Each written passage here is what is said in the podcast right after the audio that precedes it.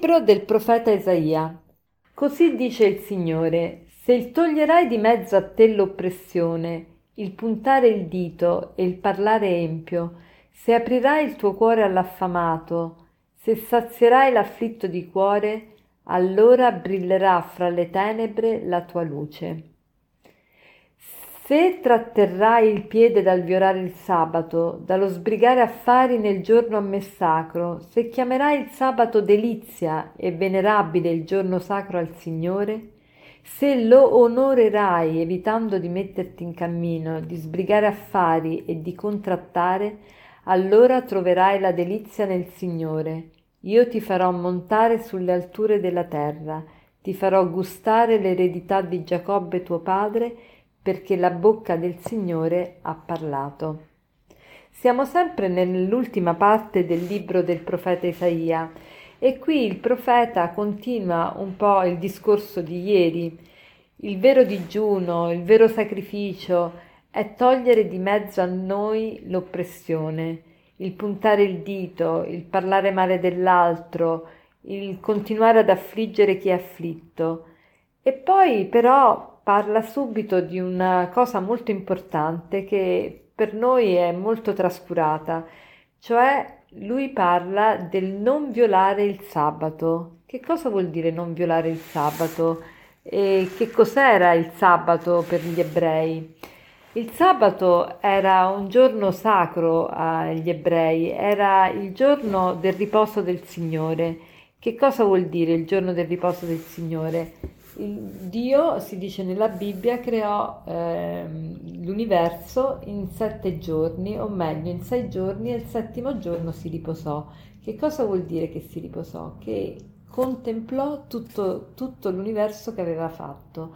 L'uomo è fatta immagine e somiglianza di Dio, l'uomo può contemplare le opere del creato, è l'unico essere sulla faccia della terra che ha la possibilità di godere del bello che ha il senso estetico e quindi può, può ammirare le opere del Signore e può quindi trovare anche lui il suo riposo.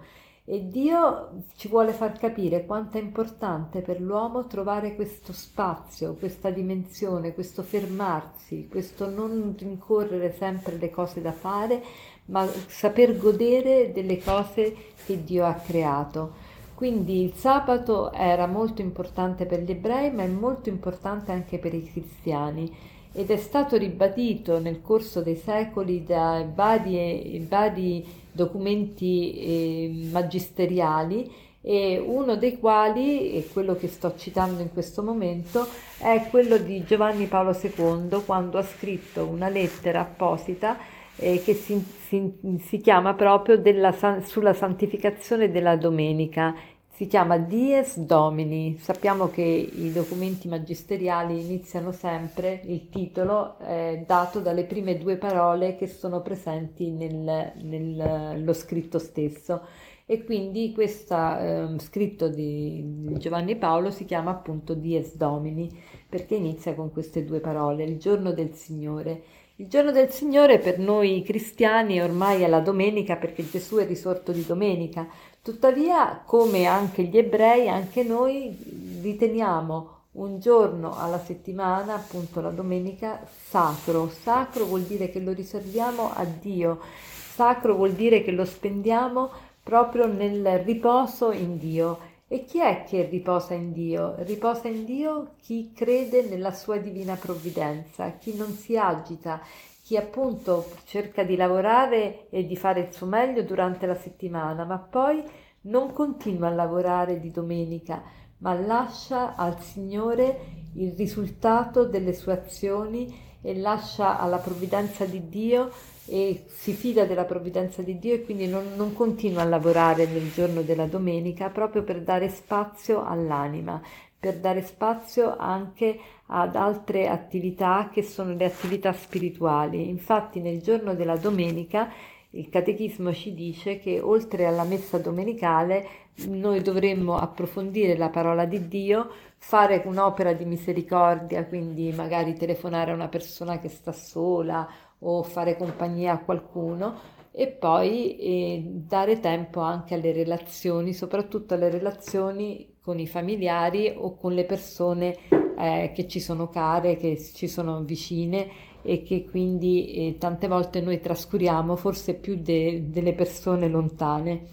E, ehm, quindi questo documento di Dies Domini è un'esortazione a eh, partecipare alla messa domenicale che oggi è molto trascurata non soltanto per il benessere, per il consumismo, eccetera, ma ultimamente anche per la pandemia.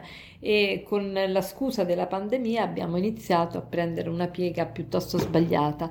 Quindi oggi vorrei proprio che questo, questa riflessione ci portasse a verificare come è nostra, il nostro impegno riguardo alla messa domenicale, se ne abbiamo capito l'importanza se dedichiamo tempo appunto alla preghiera e alla, um, all'approfondimento della parola di Dio e se partecipiamo all'Eucarestia e come vi partecipiamo. Quindi vuole essere proprio un incoraggiamento a essere perseveranti nell'andare a messa, ma non, non solo, nel verificare anche come vi partecipiamo alla Santa Messa.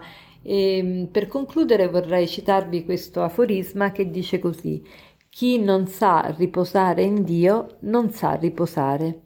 Buona giornata.